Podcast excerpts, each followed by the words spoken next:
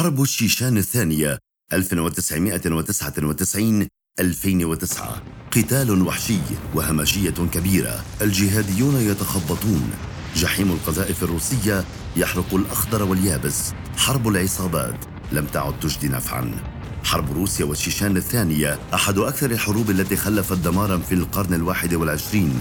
حرب رد الاعتبار أو حرب الثأر الروسية. قليلا للوراء.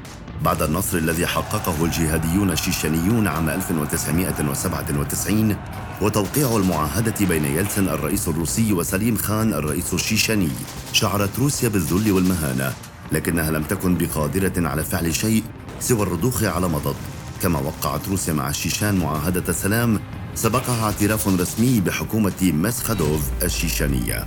هذا الأخير كان قد فاز في الانتخابات الرئاسية التي وقعت عام 1997 وكان هو وسليم خان والمجاهد شامل باسييف المرشحين للرئاسة. رئيس الجمهورية السابق سليم خان لم يكن يروق له فوز مسخدوف.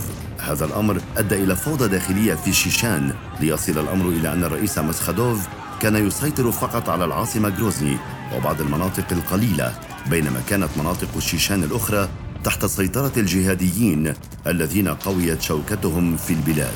أما على الجهة الأخرى بعد أن أخذت روسيا صفعتها الأولى في أفغانستان ثم الصفعة الثانية في حرب الشيشان الأولى أراد الدب الروسي أن يرد اعتباره الدولي كقوة عظمى لا أحد يستطيع مجابهتها. لذلك كان الروس يخططون ويدرسون احتمالات الانتقام من الشيشانيين وهم فقط كانوا ينتظرون الفرصة المناسبة لإشعال فتيل الحرب.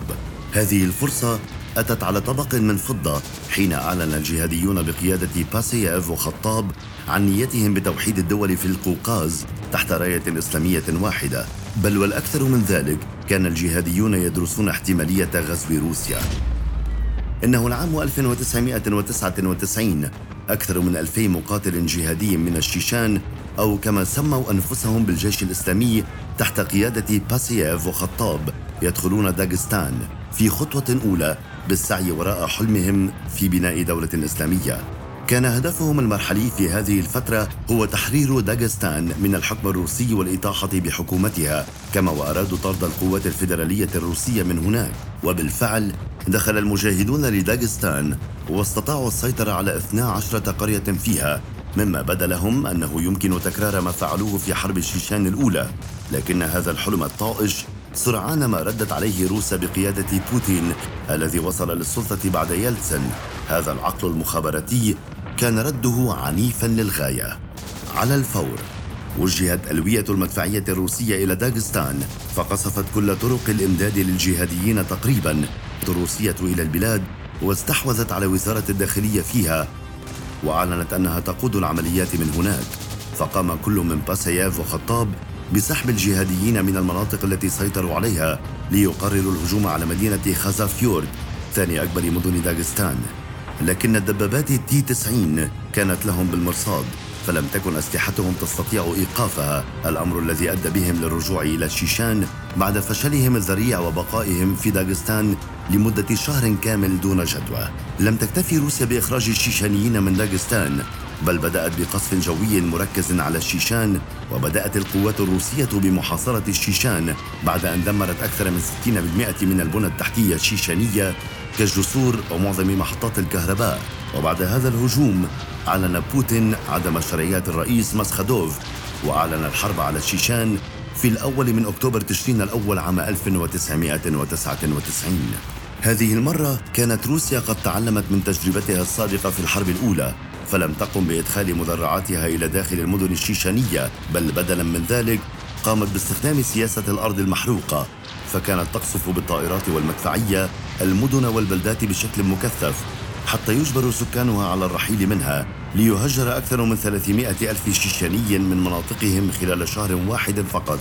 كما أطلقت روسيا سراح بيسلان جانتاميروف وهو شيشاني روسي كان قد حكم عليه بالسجن لمدة ست سنوات بتهمة تبييض الأموال. فكانت مهمته أن يترأس ميليشيا مسلحة في الشيشان تمهد الدخول للقوات الروسية برا إليها. بعد هذا القصف العنيف الرئيس الشيشاني ماسخادوف أمر بحفر الخنادق حول العاصمة غروزني كما قام بتلغيم مبان بأكملها لكن الروس كانوا قد أحكموا قبضتهم في حصار المدينة الأمر الذي أدى بالرئيس الشيشاني إلى الهروب خارج المدينة. الجهاديون كانوا قد نجحوا بتنظيم الكثير من الهجمات ضد المدرعات الروسية حيث قاموا بتدمير أكثر من 100 مدرعة روسية وبعد هروب الرئيس لم يتبقى في العاصمة سوى قوتين رئيسيتين القوة الأولى بقيادة وزير الدفاع الشيشاني حمزة جلايف الذي كان برفقة 1500 مقاتل والثانية بزعامة الجهادي شامل باسييف بعد اشتداد الحصار والقصف والثانية بزعامة الجهادي شامل باسييف. بعد اشتداد الحصار والقصف قامت كلا القوتان بالهروب نحو الجبال وبالنسبة للمجاهدين وبسبب القصف العنيف على مواقعهم اضطروا إلى الدخول في حقل ألغام ليفقدوا أكثر من 400 مقاتل ويفقد قائدها باسييف قدمه اليمنى. وفي الثاني من فبراير شباط عام 2000 كانت المدينة شبه خالية من المجاهدين. وبعدها بأربعة أيام دخل الجيش الروسي العاصمة جروزني ورفع العلم فيها. في هذا الوقت سطع نجم أحمد قادروف وهو مفتي شيشان الذي أعلن تأييده للغزو الروسي. فما كان من الروس إلا استقبال هذا الإعلان ببالغ التقدير حيث تم تعيينه كرئيس للإدارة الروسية في شيشان. وبقي رئيسا لها حتى العام 2004 ليتم قتله على يد قوات المجاهد باسييف. بالنسبة للجهاديين فكانت خسارتهم الأكبر هي التفرقة حيث قام مسخادوف بتجريد وزير الدفاع جيلاييف من منصبه ورتبه العسكرية فلم تستطع قواته الالتحام مع المجاهدين باعتباره خائنا. ليعود ويختبئ في مسقط رأسه في سعد قوتاز حيث حاصرته القوات الروسية. فواجه الروس وقتلوا من أفراد جيشه 700 مقاتل ليقوم بالهرب إلى جورجيا. وقام بتشكيل قوة جديدة لكنه لم يقم بالعمليات داخل الشيشان حتى لا يواجه أصدقائه القدامى. فاقتصرت عملياته على الأراضي الداغستانية ويقتل عام 2004 في إحدى هذه العمليات. أما بالنسبة للمقاتلين الآخرين في شيشان فقام كل من باسييف وخطاب بشن هجمات متقطعة على القوات الروسية لكنها جميعا كانت قد باءت بالفشل. مما بدا واضحا أن هذه الحرب ليست كسابقتها لتتمكن روسيا بعد ذلك بتجنيد أحد المقربين من خطاب ليقوم الأخير بتسليمه رسالة مسمومة أدت إلى موته في العام 2004 بالنسبة لباسييف فكان المطلوب الأول لروسيا وكان قد حاول استعادة عدة قرى في الشيشان لكنه فشل في ذلك فاتجه للعمليات ضد المدنيين في الداخل الروسي. فكانت عملية احتجاز الرهائن في مسرح موسكو هي الأولى فقتل 133 مدنيا روسي كما فجر مقر الحكومة الشيشانية في شيشان. وبعدها قام بتفجيرات الميدان الأحمر في موسكو واغتيال الرئيس الشيشاني قادروف. كما فجر طائرتي ركاب ليقتل نهاية الأمر في العام 2006 خلال تخزين ألغام. كان يعد لاستخدامها ضد القوات الروسية إثر انفجار أحدها فيه.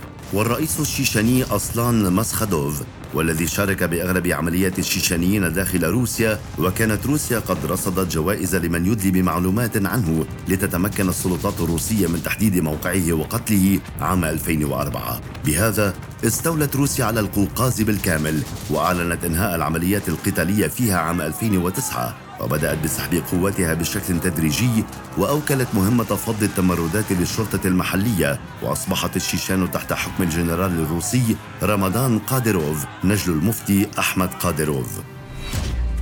أكثر من خمسين ألف قتيل راحوا ضحية لهذه الحرب بين قتيل وجريح. البنى التحتية في الشيشان شبه مدمرة بالكامل وبحسب لجنة أمهات الجنود الروس فهناك أكثر من 11 ألف جندي روسي فقدوا بين الأعوام 2001 و2007 وبقيت الشيشان إلى اليوم تحت الحكم الروسي.